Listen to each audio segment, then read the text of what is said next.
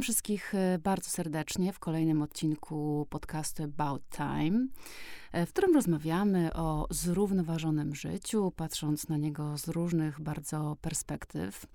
Tym bardziej cieszę się, że moją dzisiejszą gościnią jest Marta Frej, polska malarka, ilustratorka, animatorka kultury, która opisuje dzisiejszą rzeczywistość i swój stosunek do niej za pomocą memów. Dzień dobry, Marto. Dzień dobry. To takie pierwsze pytanie. Czy da się zmienić świat za pomocą mem- memów? Nie mam pojęcia. nie mam pojęcia. Ja nie mam pojęcia, czy w ogóle można zmienić świat i co to znaczy. Wiem, że można zmienić swój świat, a właściwie to może nie swój świat, ale można zmienić swoją percepcję świata. I to jest... To jest to, czym, co mnie uspokaja i, i czym się zajmuję, bo jeżeli chcę za dużo, to wtedy wpadam w taką, a, taki niepokój, więc staram sobie ograniczać swoje zadania do tego, co jest prawdopodobne i realne. No więc za pomocą memów i wielu innych rzeczy, które robię, staram się zmieniać swój ogląd świata i swoją percepcję, poszerzać. Czyli to ciekawe, bo, bo, bo nie myślałam o tym w ten sposób, że to jest takie działanie, które z tego, co mówisz, robisz nawet bardziej dla siebie niż dla świata. Mam rację? Tak, ponieważ jestem przekonana, że żeby zrobić cokolwiek dla świata, to najpierw trzeba zrobić to dla siebie i przez siebie. Nie tylko dlatego, że jak się chce zmieniać świat, to trzeba zacząć od siebie, jak mówi przysłowie, ale też dlatego, że y, wydaje mi się, że y, poznanie siebie, poznawanie siebie i, i sposób ekspresji jest taką, takim pierwszym krokiem, który powinnyśmy i powinniśmy robić, jeżeli w ogóle cokolwiek chcemy robić, co by to nie było. Mhm.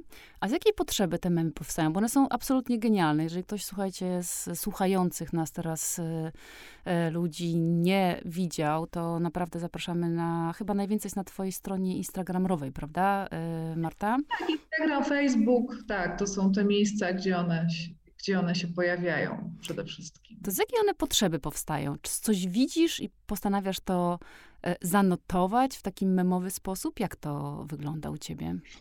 No one powstają i powstawały z różnych przyczyn.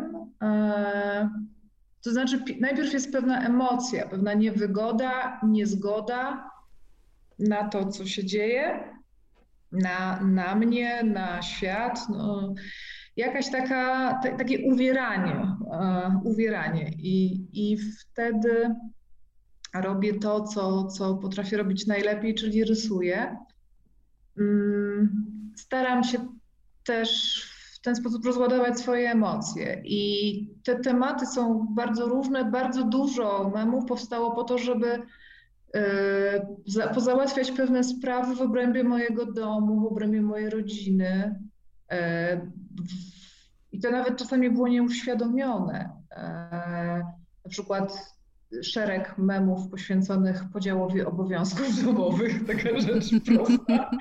I, i zauważyłam, że to działa, bo y, o wiele łatwiej, znaczy jakby łatwiej było mi zmienić y, pewne, pewne zasady i pewne reguły panujące u mnie w domu poprzez rysowanie, zamieszczanie i potem ten taki duży feedback i dyskusje na ten temat w sieci. To samo się zmieniło, bo moi bliscy zobaczyli coś i nie trzeba było tutaj nic więcej robić. Natomiast rozmowy albo suszenie głowy nie zdawały wcześniej, nie zdawały egzaminu. Nie jest tak łatwo w innych przypadkach, to znaczy o ile może mam wpływ na, swoją, na swoich bliskich i na swoją rodzinę, to niestety już im powiększę tematy i dotyczące większej ilości osób, no to niestety już moja sprawczość tutaj maleje, no ale nie poddaję się.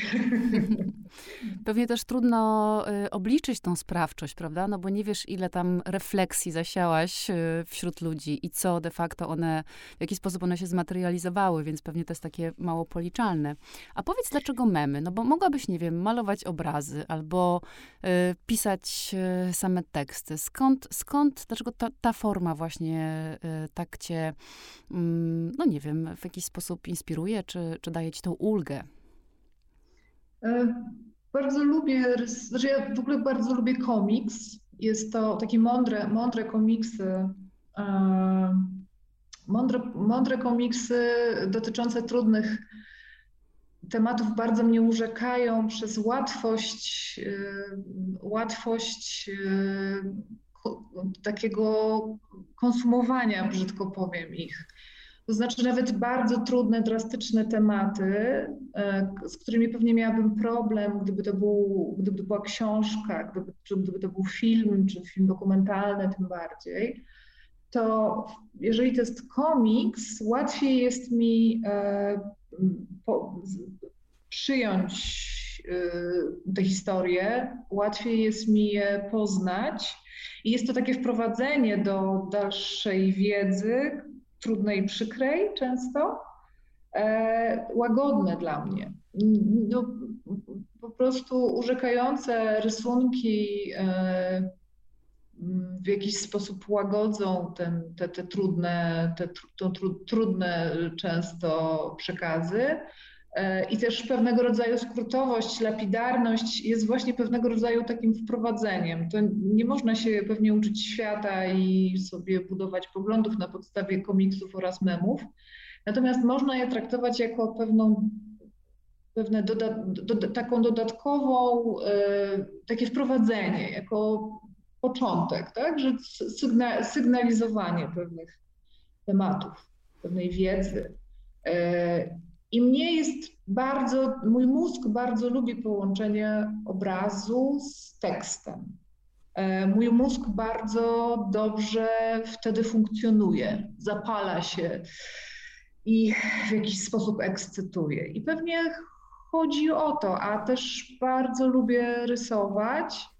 I bardzo lubię bawić się słowem, a że nie czuję się na siłach bawić się słowami długo i, i nie, jestem, nie, nie jestem literatką i nigdy nie będę, dlatego ośmielam się zamieszczać jeden, dwa zdania komentarza do rysunku. Dłuższe komentarze pewnie by mnie trochę przerażały. No ale tak jak powiedziałaś, to jest taka kombinacja, która rzeczywiście myślę, że działa bardzo szybko, intensywnie nie tylko na twój mózg, ale reszty świata również, przynajmniej mój. Mogę się podpisać pod tym. I rzeczywiście ta zbitka tego rysunku i tego tekstu, taka trochę sytuacja, prawda, która jakoś bardzo nam rezonuje najczęściej. I, i też i dla mnie ważny w tym jest ten dystans i ten jednak dowcip. Czy myślisz, że ten, ten właśnie dowcip, czy poczucie humoru, czy dystans, że one są ważne w tych właśnie komunikowaniu tych trudnych, jak mówisz, treści?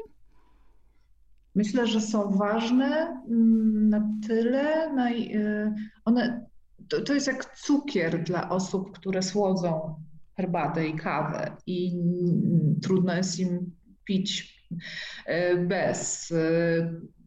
Zabijają gorycz. Aczkolwiek zostawiają pewnie, jak, taką mam nadzieję, że mimo dowcipu, mimo pewnej żartobliwości, która sugeruje jednak mniejszy ładunek emocjonalny, zostawiają jednak pewną refleksję.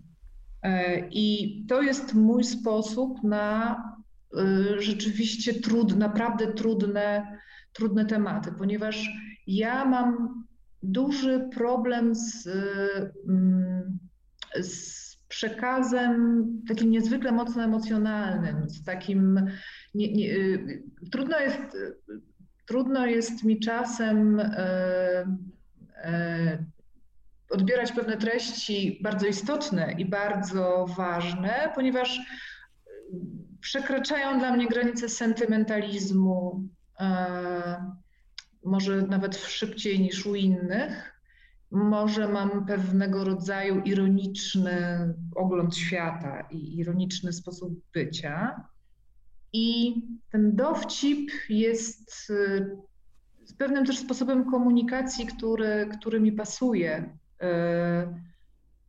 który przykrywa być może właśnie lęk przed emocjami. Nie wykluczam tego. Wiesz, emocje są trudne i e, wydaje mi się, że to jest bardzo taki sprytny i humanitarny sposób, no bo jednocześnie nie musimy robić, e, no bo wiesz, tematy, które ty poruszasz, są trudne i one są ciężkie, one są kontrowersyjne, one wzbudzają dużo różnych emocji.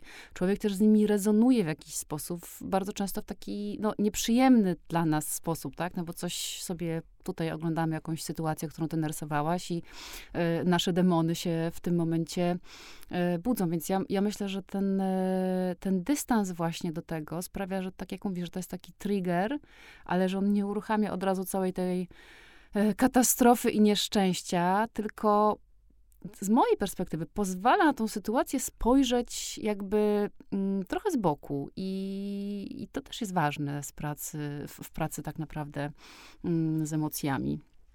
Mm. Tak, no ja też, y, przepraszam, że się wetnę, ale teraz mi przyszło do głowy, że ja dosyć, teraz już rzadziej, ale kiedyś bardzo często umieszczałam, na, rysowałam na mamach siebie. I to też być może trochę podświadomie jest pewnego rodzaju margines bezpieczeństwa ten dowcip, ponieważ no, łatwiej jest mi potem funkcjonować w świecie, kiedy, kiedy jest ten margines dowcipu, kiedy nie, nie jadę po, tak, po, po emocjach i kiedy nie... Ja nie jestem jakimś, jakąś niezwykle odważną osobą tak, w takich personalnych kontaktach. To jest bardzo powiedziane teraz. Powiedziałabym, że w personalnych kontaktach jestem dosyć tchórzliwa. E, I być może też dlatego ta poducha czy kołdra dowcipu ma mnie chronić w życiu realnym. Hmm. Tak się wyabstrahowałaś od tego, to, to fantastycznie. Zbudowałaś sobie takiego awatarka, który, który, który przeżywa i który też bardzo trafia do, do innych. A powiedz, skąd ty masz to poczucie humoru? Bo ja tak patrząc na, na nasz naród po prostu, no to ja mam takie poczucie, że my właśnie raczej mamy tendencję do takiego przeciążania tych wszystkich rzeczy i że ten dystans i poczucie humoru rzadko się pojawia. Masz wrodzone, czy to się ćwiczy, powiedz?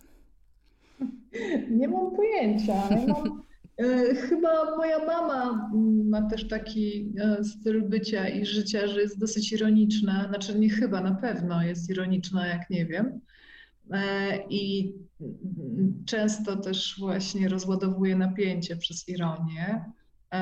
Ja zawsze kochałam bardzo specyficzne poczucie humoru. Jestem dzieckiem Monty Pythona i, i, i nie wiem, Borisa Wiana i y, takiego poczucia humoru trochę suspensowo, jakiegoś y, groteskowo ironicznego. Bardzo lubię przekraczać granice i lubię patrzeć, jak ludzie na to reagują. Znaczy może w tej chwili już nie, ale trochę dojrzałam, znaczy też bez przesady, ale trochę.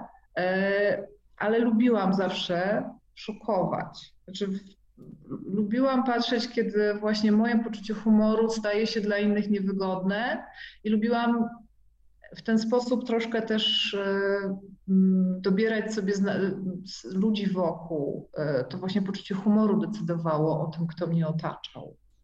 Teraz trochę się to zmieniło, bo dojrzewam i e, poznaję trochę siebie e, i trochę też staram się stawiać czoła emocjom i ich nie unikać, wszystkim emocjom.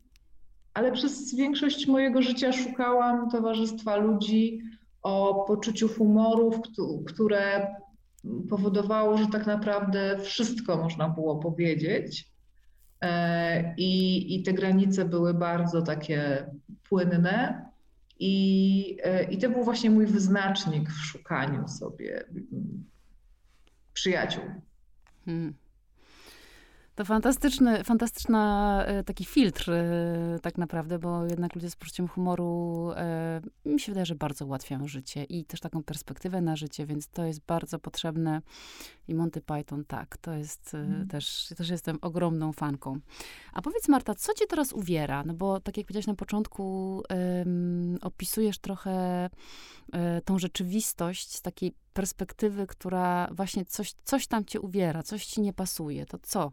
Co tak naprawdę cię uwiera najbardziej dzisiaj na przykład?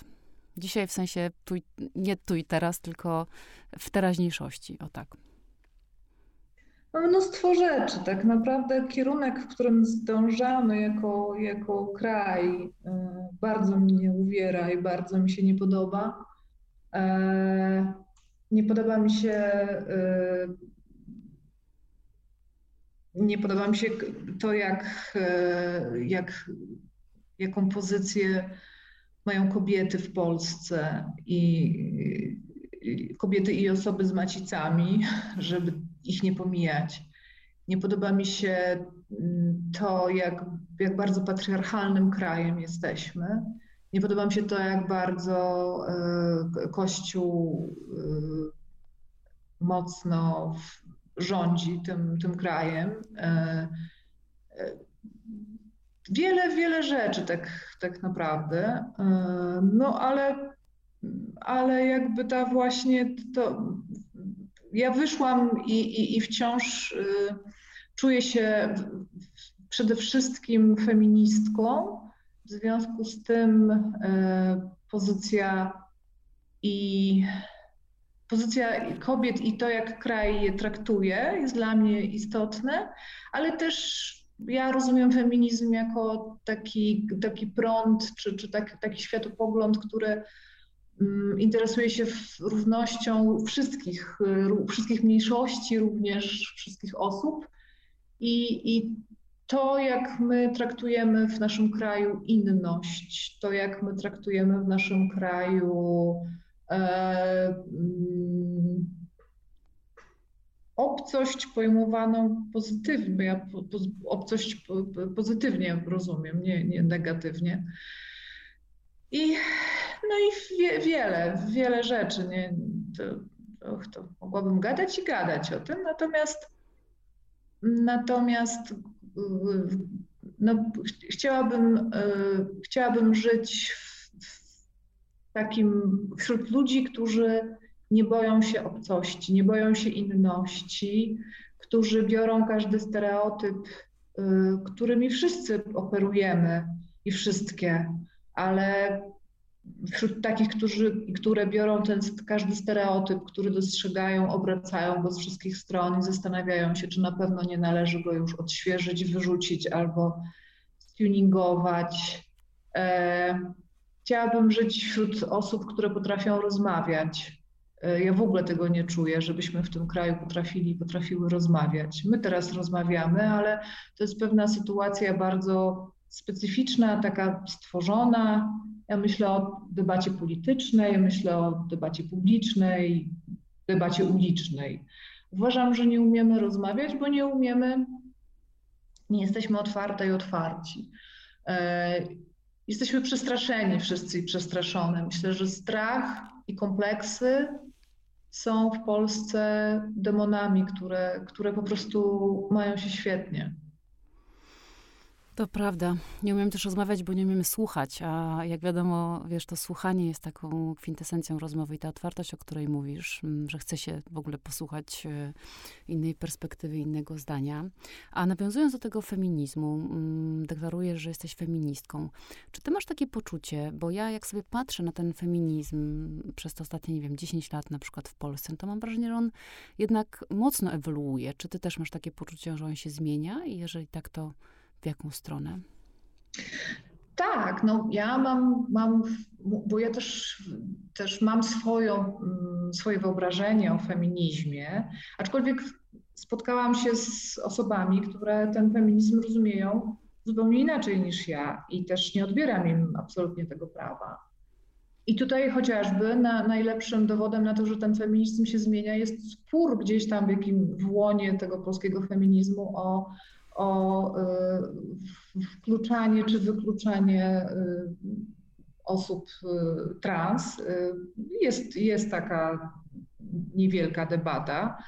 To nie są chyba duże jednak wciąż grupy ludzi, natomiast no, tak jak za granicą też jest, jest pojawia się ten, pojawiają się osoby, które deklarując się jako feministki odbierają trans kobietom prawo do, do nazywania się na przykład kobietami, czy, czy do, jakby do, do, do nie, nie wkluczają po prostu trans kobiet w szeregi kobiet, co dla mnie jest jakieś w ogóle niezrozumiałe absolutnie i bolesne i trudne, natomiast no, tak, tak jest. Więc dla mnie na przykład taka to, to zmiana, to, to, ta zmiana, że właśnie dużo du, jednak y, feminizm zajął się też y, osobami trans i y, y, Czy, czy w ogóle osobami L G B T Q plus, szeroko pojętą grupą i działa razem z nią i dla niej na rzecz i, takiego równouprawnienia. No i też mam wrażenie, że w Polsce coraz więcej coraz więcej feministek i feministów zaczyna mówić o mężczyznach jako o ofiarach patriarchatu, co ja, z czym ja się absolutnie zgadzam. Najnowsza książka Bell Hooks, niestety nieżyjącej już, wybitnej amerykańskiej feministki, poświęcona jest właśnie mężczyznom, którzy i, i pokazuje, jak bardzo ich też krzywdzi patriarchat, jak bardzo są w niego uwikłani, jak bardzo nie daje im szans. I wydaje mi się to taką dużą zmianą w łonie feminizmu, mo, mojego przynajmniej, że bardziej czuję się teraz, w, że to trzeba walczyć z patriarchatem i że coraz więcej mężczyzn dostrzega, jak bardzo dużo im patriarchat zabiera i że mają wspólną, wspólnego wroga z kobietami. I że sami są ograbieni z wielu wspaniałych rzeczy, takich jak emocje, takich jak ojcostwo prawdziwe, bliskość, właśnie przez patriarchat. No i też obserwuję młode feministki, deklarujące się jako feministki, aktywistki, e, takie jak na przykład Maja Staśko, które używają zupełnie nowych narzędzi i działają w zupełnie inny sposób niż ja i znane mi feministki z mojego pokolenia, co też wywołuje często dużo rozmów, kłótni, czy nawet czasem nawet kłótni. I to też jest dla mnie fascynujące, ponieważ czasami w pierwszym odruchu myślę sobie, no nie, no ja bym tak, ja tak nie, nie zrobiłabym tak. A potem tak myślę sobie, no i co z tego? No nie zrobiłabym tak, bo jestem już na jakimś innym etapie, wielu, nie, nie, jakby nie, wielu rzeczy już nie rozumiem albo też wielu rzeczy nie widzę i to jest, to jest świetne, że mogę oglądać różnie działające kobiety w różny sposób, w różnych, zresztą nie tylko no, w ogóle osoby, nie tylko kobiety, ale w ogóle różne osoby działające w bardzo różnych w, w, w, różne scenariusze działań i to jest fascynujące, wydaje mi się, i to wszystko właśnie w, w ramach feminizmu, który jest przez nie deklarowany. I, i to, jest, to jest dla mnie super, bo wszystko, co się dzieje w, z, etykietką, z etykietką pozytywnie rozumianą feminizmu jest dla mnie wzbogacające, bo nie, nikt nie wie, jakie będą efekty, bo nie jesteśmy w stanie przewidzieć, jakie efekty przyniesie coś, czego jeszcze wcześniej nikt nie robił. I to jest, to jest podniecające, bym powiedziała. Bardzo podoba mi się ta twoja wizja feminizmu jako walki z patriarchatem, ale jednocześnie to jest taka wizja bardzo inkluzywna, bo tak jak powiedziałaś, że ona nie ogranicza tej walki tylko do kobiet i te kobiety nie muszą się zamykać w swoich kręgach po to, żeby walczyć o swoje prawa, tylko tak naprawdę mogą zaprosić mężczyzn i osoby niepłciowe, które, które mają ochotę walczyć, jak rozumiem, z systemem. To z czym one tak naprawdę walczą? Czym jest dla ciebie ten patriarchat? Patriarchat jest właśnie systemem od, od tysięcy lat funkcjonującym, który no, wziął się przez, no, przez, przez, przez tysiące, setki lat. Męż, jednak ten mężczyzna był, był to, to, to, to z ojca na, na syna przechodziły pewne, pewne przyzwyczajenia i dobra i władza. I on tak się wzmacniał, wzmacniał, wzmacniał. Natomiast jest to, patriarchat jest, jest w jakiś sposób taki po, powierzchownie rozumiany systemem, który, który mężczyzn nagradza, mężczyzn stawia wyżej, a kobiety niżej. Ale jednak mężczyźni płacą ogromną cenę za to, właśnie musząc żyć w takiej bardzo konkurencyjnej rzeczywistości, wyrzekać się wielu uczuć, nie przyznawać się do słabości, walczyć do, tak naprawdę całe życie to walka. Mężczyzna w patriarchacie właściwie cały, cały czas musi walczyć, musi cały czas udowadniać coś, musi cały czas być twardy, musi cały czas być silny, bezwzględny, musi wyciąć z siebie tą swoją miękką część. Jest to bardzo często życie w bezustannym gniewie autodestrukcyjnym. Patriarchalny ojciec nie ma dobrego kontaktu ze swoimi dziećmi, ponieważ jest królem, jest władcą, jest zarządcą. Większość instytucji na świecie, czy przynajmniej no, wydaje mi się, że na świecie zbudowanych jest właśnie na patriarchalnych Takich, w takich patriarchalnych stosunkach.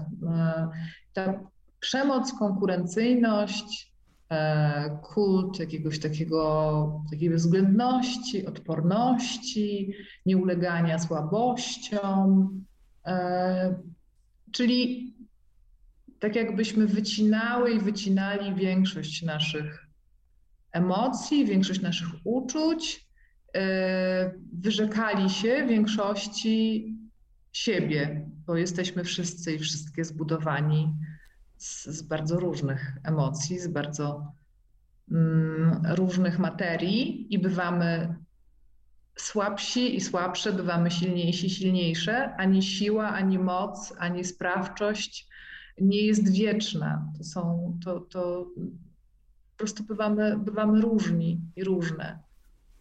I ten patriarchat tak naprawdę przenika wszystko, stosunki społeczne, stosunki zawodowe. Jest, jest to przerażające, ponieważ to jest tak jak w opowieści o plemionach, które biorą udział w wyścigu, ale w tym wyścigu bierze udział całe, całe plemię. Jedno plemię ściga się z drugim. I w momencie, kiedy te plemiona startują i w jednym, jedno, w jednym jest tak, że młodzi, silni mężczyźni biegną najsilniej, najszybciej jak mogą, no i wiadomo, że oni w piersi docierają na metę, bo są mężczyznami, są młodzi, są silni i sprawni. Ale całe plemię przegrywa z tym drugim, bo w tym drugim organizują się tak, że ci młodzi mężczyźni pomagają osobom starszym, osobom z niepełnosprawnościami, małym dzieciom, kobietom w ciąży, ponieważ zrozumieli, że to jest wyścig całego, że całe plemię jest pewną wartością i że to jest wyścig właśnie między plemionami, a nie między jednostką. I dla mnie właśnie takie plemię, gdzie, gdzie każdy biegnie po to, żeby, żeby mężczyzna, żeby dotrzeć jak najszybciej na metę, to jest właśnie taka patriarchalna opowieść. Ewentualnie jeszcze może weźmie swojego syna na, na, na plecy, ale niekoniecznie, bo przecież jak wygra, to potem może sobie zrobić kolejnego syna z kolejną kobietą, ale już na pewno nie zadba o swoją matkę, swojego ojca czy swoją ciężarną żonę. I, i to, tak mi się to jawi. Hmm. To jest też, mówiliśmy o tym, że to jest system, ale to jest też system wartości, prawda? I tak ja się zastanawiam, no dobrze, alternatywą jest matriarchat, który pewnie też promuje może lepsze wartości, jakkolwiek, cokolwiek to lepsze znaczy, prawda?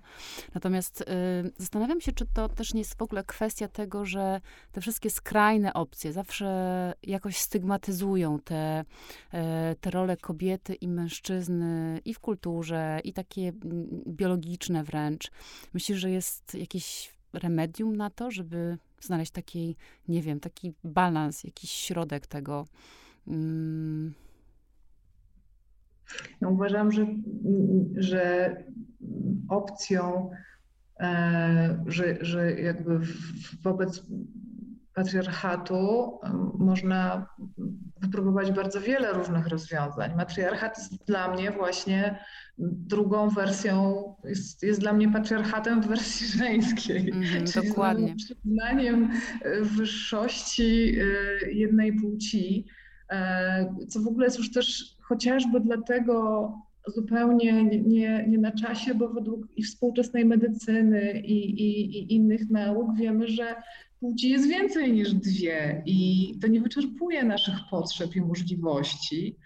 Poza tym no to budowanie kolejnego systemu opartego na wyższości jednej grupy, dlatego że tak uznaliśmy, poprzez, żeby teraz wyrównać sytuację, to ja, ja zupełnie, zupełnie się, ja, ja zupełnie nie marzę, o, o, ja nie chcę się przekonywać, czy matriarchat byłby lepszy, czy gorszy od patriarchatu. Ja nie chcę się o tym przekonywać, nie mam takiej potrzeby. Ja chcę, ja dążę i jakby marzę o równości, to znaczy o równych szansach, o równych szansach, o takiej wspólnej pracy i wspólnej ciągłej dyskusji na temat tych równych szans. Wiadomo, że nie jesteśmy identyczni, identyczne, bo to jest ciągły argument, natomiast biologicznie udowodniono, że w obrębie jednej płci osobniki różnią się bardziej niż średni statystyczny osobnik zestawiony z drugą płcią. Czyli, czyli my, my się bardzo różnimy w ogóle. Nie tylko kobiety od mężczyzn, ale w obrębie mężczyzn jest bardzo duże zróżnicowanie biologiczne, w obrębie kobiet jest bardzo duże zróżnicowanie biologiczne i możemy znaleźć kobietę, która podniesie mężczyznę bez żadnego trudu i opowieści o wnoszeniu lodówki na czwarte piętro naprawdę są już jakimś nie do, nie do zniesienia po prostu tekstem. Więc może, może alternatywą byłoby próba, oczywiście to nie, to nie jest rzecz na już i na, na, natychmiast, ale, ale alternatywą byłaby próba myślenia może ponad płciami, bardziej właśnie z, z odejście od, tych, od tego, tego, tego podziału, który zupełnie nie wystarcza, który unieszczęśliwia wiele osób, który, w, który, w którym się nie mieszczą. Bardzo wiele osób się nie mieści, nie odnajduje siebie w, w, w podziale kobiety versus mężczyźni. Yy, I może po prostu pora zacząć myśleć o, o równości, o właśnie o tak, skupić się na um, uczeniu się tej rozmowy i ciągłym rozmawianiu po to, żeby um, znaleźć optymalną sytuację dla wszystkich, tak? No wiadomo, że zawsze to jest związane z jakimiś kompromisami. No nie mogą, wszyscy nie będą zadowoleni, zadowolone. Jeżeli ja chcę grać na perkusji w nocy, a mój sąsiad chce spać, no to musimy dojść do jakiegoś porozumienia. I to chyba chodzi w tej chwili przede wszystkim o budowanie sobie takiej zgody i szukanie tej zgody na to, żeby na, na, na te próby porozumienia. W tej chwili ja tak to widzę wobec sytuacji, którą teraz mamy, gdzie rosną, rosną takie postawy lękowe, co przekłada się na agresję, e, przekłada się na różnego rodzaju agresję wobec mniejszości, bo pogarsza się coraz bardziej jakość życia, ludzie się boją, była pandemia, jest nad, znowu jest teraz powrót zachorowań na COVID. Ludzie się, jest, jest no, ceny rosną, Myślę, że ludzie są teraz sfrustrowani i przestraszeni, co jest, no, co jest zrozumiałe. Ludzie się po prostu zaczynają coraz bardziej bać, co wiąże się z pewnym takim wzrostem agresji i prób rozładowania tego lęku. I zawsze wtedy ofiarą padają mniejszości. Więc teraz chyba trzeba skupić się na, na tym, żeby szukać w sobie i szukać w innych tych pokładów cierpliwości, zaufania i chęci do rozmowy, i, bo, bo będzie, będzie, będzie źle po prostu. Hmm, to jest tak, jak powiedziałaś na początku, że jak chcesz zmienić świat, to zacznij od siebie, prawda? I teraz y, to jest to, o czym mówisz, że jeżeli my sami jesteśmy, żyjemy w lęku, mamy niejasną tą identyfikację, no bo też wydaje mi się, no w ogóle dużo mam przemyśleń z tego, co mówisz, ale wydaje mi się, że też jest trochę tak, że, mm, że rzeczywiście w, w sytuacji kryzysu my potrzebujemy mocnej identyfikacji z grupą, prawda? No bo ona daje nam siłę. No i teraz ta, ta taka Taka kontrdywersyfikacja, że ja jestem, załóżmy, kobietą, ty jesteś mężczyzną, ja jestem swój, ty jesteś obcy, daje ci to poczucie bezpieczeństwa i tej, tego rodzaju tej plemienności. Czyli jakby pogłębia trochę te różnice i tworzy, tworzy konflikt i stereotypy. A z drugiej strony, jak mówiłaś tak pięknie o tym, o tym, co ty byś chciała, czyli że e, tak naprawdę... Mm, ta tożsamość każdego człowieka byłaby ponad tymi podziałami, tymi rolami, tak? Czyli ja jestem człowiekiem, a nie jestem kobietą, mężczyzną, coś tam. To z jednej strony byłoby pięknie, z drugiej strony też wydaje mi się, że jest to możliwe, no bo jeżeli będzie dużo, duża znowu różnorodność y, tych płci, nie będzie ich tylko dwóch, to też jest duża szansa na taką większą y, tolerancję, prawda? Nie będzie, nie będzie tej dominującej płci, która no trochę nam ustawiła ten świat przez ostatnie kilka tysięcy lat, niestety. No tak, a poza tym to też, to nie do, do, dotyczy płci, ale dotyczy też e, chociażby koloru skóry. No, my jesteśmy tak e, w, kra- w naszym kraju jednokolorowi, że to też, to ja jestem w ogóle wielbicielką różnorodności. Mam wrażenie, że różnorodność jest jednym z wspanialszych darów natury i bardzo można z niej dużo czerpać i korzystać. I stykanie się z innymi kulturami w obrębie własnego osiedla odczytuję jako taki wielki dar i, i takie cudowną edukacyjną przygodę i, i pewnego rodzaju prezent dla mojego mózgu. Zetknięcie się z, z inną kulturą. I to myślę, że, że to, to jest, zresztą przecież my dlatego od, od ludzi od zawsze w celach edukacyjnych jeździli po świecie, żeby oglądać świat, inne kultury. Przecież nie tylko po to, żeby oglądać e, architekturę, czy, czy przepiękne, nie wiem, krajobrazy, czy wybrzeża, ale jeździli też, żeby poznawać in, ludzi innych, innych od siebie, i traktowano to zawsze jako e, edukację. E, więc e, no, fajnie by było z tego, fajnie byłoby z tego czerpać, fajnie byłoby nie, nie, nie stawiać murów na granicy na przykład. Fajnie byłoby nie dzielić e, uchodźców i uchodźczyń na lepszych i gorszych, na tych, którzy są, którzy są, którzy są, którzy, yy, których, którym należy pomóc przeżyć, i na tych, których się skazuje na śmierć. Hmm.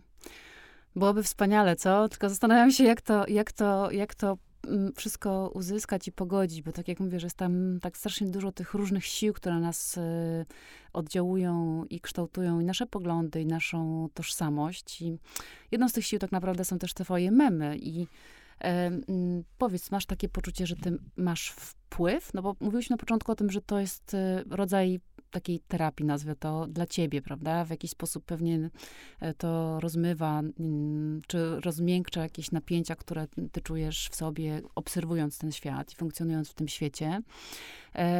Ale z drugiej strony masz takie poczucie, że, albo taki feedback, że, że, że to w jakiś sposób rezonuje ze społeczeństwem i coś w nim zmienia? No, mam, mam nie, nie mam feedbacku od społeczeństwa, bo jakby do mnie napisało społeczeństwo i się podpisało jako społeczeństwo, to byłabym może lekko przerażona albo natychmiast, natychmiast bym zablokowała takie, tak, kogoś takiego. Natomiast mam olbrzymi feedback. Ja mam olbrzymi feedback nie od kobiet, chociaż od mężczyzn coraz bardziej, w coraz większym stopniu też. Ale od, od lat, od, od kilku lat mam naprawdę, naprawdę olbrzymi feedback i przez, przez lata, kiedy rysowałam memy i była to, moja, to było moje jedno z głównych zajęć i, i moje hobby i właściwie każdą wolną chwilę na to poświęcałam, no to była moja wielka nagroda i mój wielki napęd. Ten feedback mnie napędzał do tego stopnia, że właściwie to stało się moim głównym życiem, ten, ten, to rysowanie i to wrzucanie i czekanie na feedback. Stało się tak, że w zasadzie to te kontakty i te relacje internetowe były moimi podstawowymi, głównymi relacjami. I tak było przez kilka lat.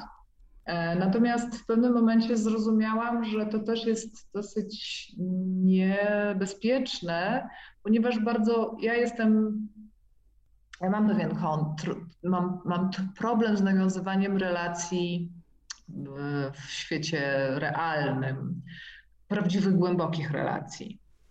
I, a ja jestem chyba zadaniowa w swojej głowie i dostrzegłam, że właśnie to życie, które sobie stworzyłam, bardzo wygodne i bardzo satysfakcjonujące, polegające na rysowaniu, a potem na przyjmowaniu tego feedbacku i, te, i nawiązywaniu relacji internetowych wyłącznie, jest, no, jest zwodniczo przyjemne, zwodniczo łatwe, ale chyba jednak w pewnym momencie przestało mi dawać satysfakcję i w, kiedy przeprowadzałam się do zupełnie innego miasta, na drugi koniec Polski dwa lata temu, to przyrzekłam sobie, że w tym nowym miejscu będę budować, będę próbować budować relacje w świecie, w świecie rzeczywistym.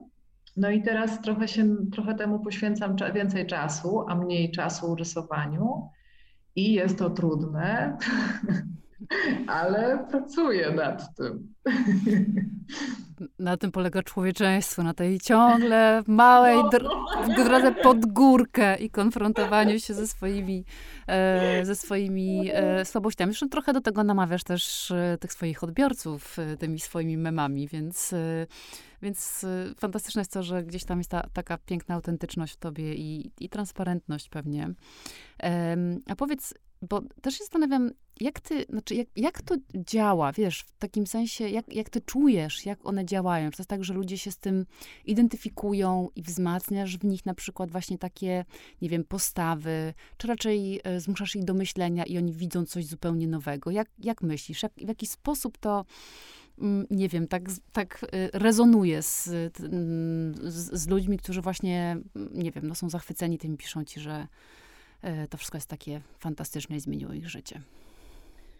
Z moich obserwacji i doświadczeń osobistych wynika, że my o wiele łatwiej przyjmujemy komunikaty, które potwierdzają nam nasze, potwierdzają nam nasze, nasz światopogląd albo dają nam coś, czego szukamy, dają nam to, czego szukamy, to, czego potrzebujemy, a dużo trudniej jest wzbudzić w kimś refleksję, która na zasadzie mm, inny punkt widzenia, może, on, może to rzeczywiście coś w tym jest, może jest tutaj jakiś, jakiś, może warto by było na to spojrzeć z zupełnie innej strony. To jest ogromnie trudne. Ja bym, ja bym bardzo, bardzo o tym marzę, bardzo bym chciała, bo ja, dla mnie najfajniejszą rzeczą na świecie jest wywracanie wszystkiego na drugą stronę, to, to, to nicowanie, to, to, to jakby oglądanie podszewki.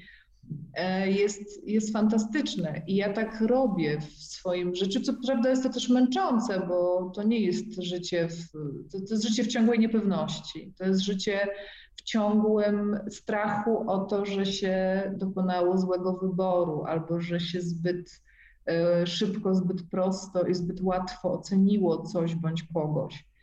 I ja, ale ja kocham ten lęk, kocham to bycie w ciągłym, y, y, w takim ciągłym y, jakimś roztrzęsieniu i i, i, i poruszeniu, bo przecież jak się na każdą rzecz można spojrzeć z zupełnie innej perspektywy. I yy, ja do tego przywykłam i, i te, tego, tego, tego potrzebuję, tego szukam i chciałabym, żeby tak działało, żeby tak moje prace działały, ale tak się dzieje dużo rzadziej, chociaż też miewam takie, takie informacje, ale tak się dzieje dużo rzadziej. Najczęściej dostaję informacje, dostaję najczęściej podziękowania i takie bardzo często osobiste i ciepłe historie od kobiet, którym dałam zastrzyk pewności siebie swoimi pracami, którym dałam zastrzyk jakiegoś takiego, dałam taki bodziec do tego, żeby się zajęły sobą, żeby się trochę na sobie skupiły, żeby sobie odpuściły, żeby sobie wybaczyły. I to jest dla mnie sygnał, jestem o tym głęboko przekonana, że polskie kobiety są tak absolutnie przepracowane, tak absolutnie niedobre dla siebie, tak bardzo z siebie niezadowolone, że nigdy dosyć takich przekazów tego typu, bądź dla siebie dobra, daj sobie czułość, daj sobie miłość, przytul się, zadbaj o siebie, nie pozwól sobie, powiedz nie. To, to jest niekończąca się wielka studnia potrzeb. No właśnie, bo też chciałam o to zapytać, bo ja też mam takie poczucie, patrząc na twoje memy, że one nie są tak agresywno walczące, mimo że poruszają bardzo kontrowersyjne tematy i łatwo by pewnie było przechylić tą, tą szalę tej temperatury, wiesz, tych emocji w tą stronę, tylko one są w taki fantastyczny, ciepły sposób wspierające i też dające nam, nam kobietom, przeważnie, chociaż tam faceci pewnie też się pojawiają, ale taką możliwość bycia tym niedoskonałym. Czy takie jest twoje zamierzenie? Tak, tak, ponieważ uważam, że, że nie wiem jak z mężczyznami, bo ja, ja słabo, słabo znam mężczyzn. Być może też dlatego, że rzadko mówią mężczyźni w otwarty sposób o swoich emocjach i uczuciach, chociaż znam i poznałam w swoim życiu wielu mężczyzn i poświęciłam im w swoim życiu naprawdę wiele uwagi, to przyznam, że niewiele o nich nadal wiem. Natomiast o kobietach wiem więcej i rozumiem, znam ich sposób myślenia, tak mi się wydaje. I mam wrażenie, że my przez...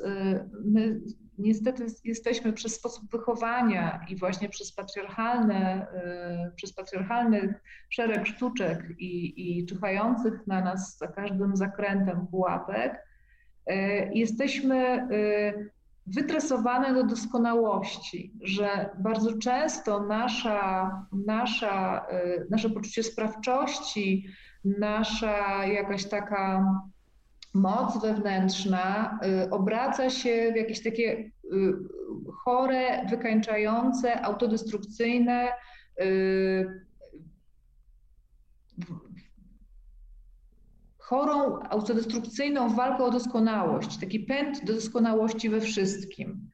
Y, I to taka, to, to, to ja to wielokrotnie, wielokrotnie y, widziałam i wielokrotnie poznałam, sama czasem się z tym zmagam, nieumiejętność odpuszczenia, nieumiejętność powiedzenia sobie no trudno, albo no skupianie się na rzeczach nieistotnych, na, na detalach, okrucieństwo też wobec innych kobiet, które przychodzi nam z łatwością, bo wiadomo, że łatwiej atakować słabszą niż mocniejszego, łatwiej wyładować swoją frustrację, lęki, ból i, i chęć zemsty na, na słabszej niż na mocniejszym.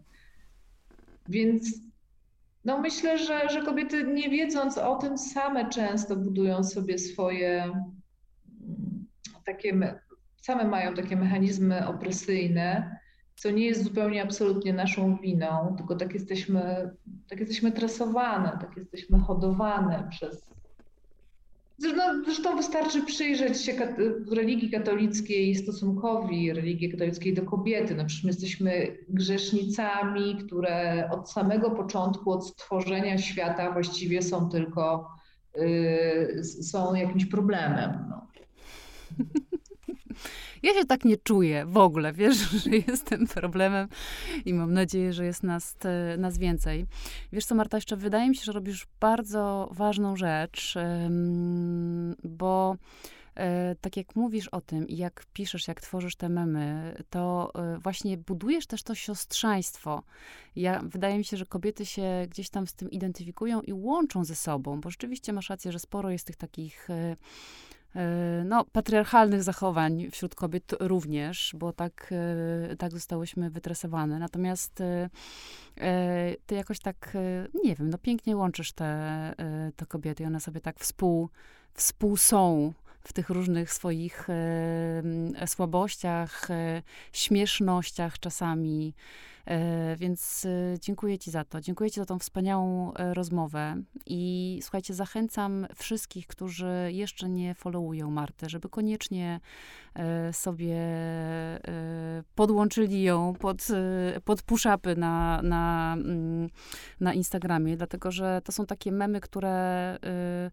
no nie wiem, mi naprawdę fantastycznie rezonują. Od razu się czuję po nich nie dość, że rozbawiona, to jeszcze, to jeszcze poruszona i jeszcze gdzieś tam jakaś refleksja zawsze się mm, pojawi. I mam nadzieję, że ta twoja praca wspaniała y, zmieni ten system wartości, w którym funkcjonujemy.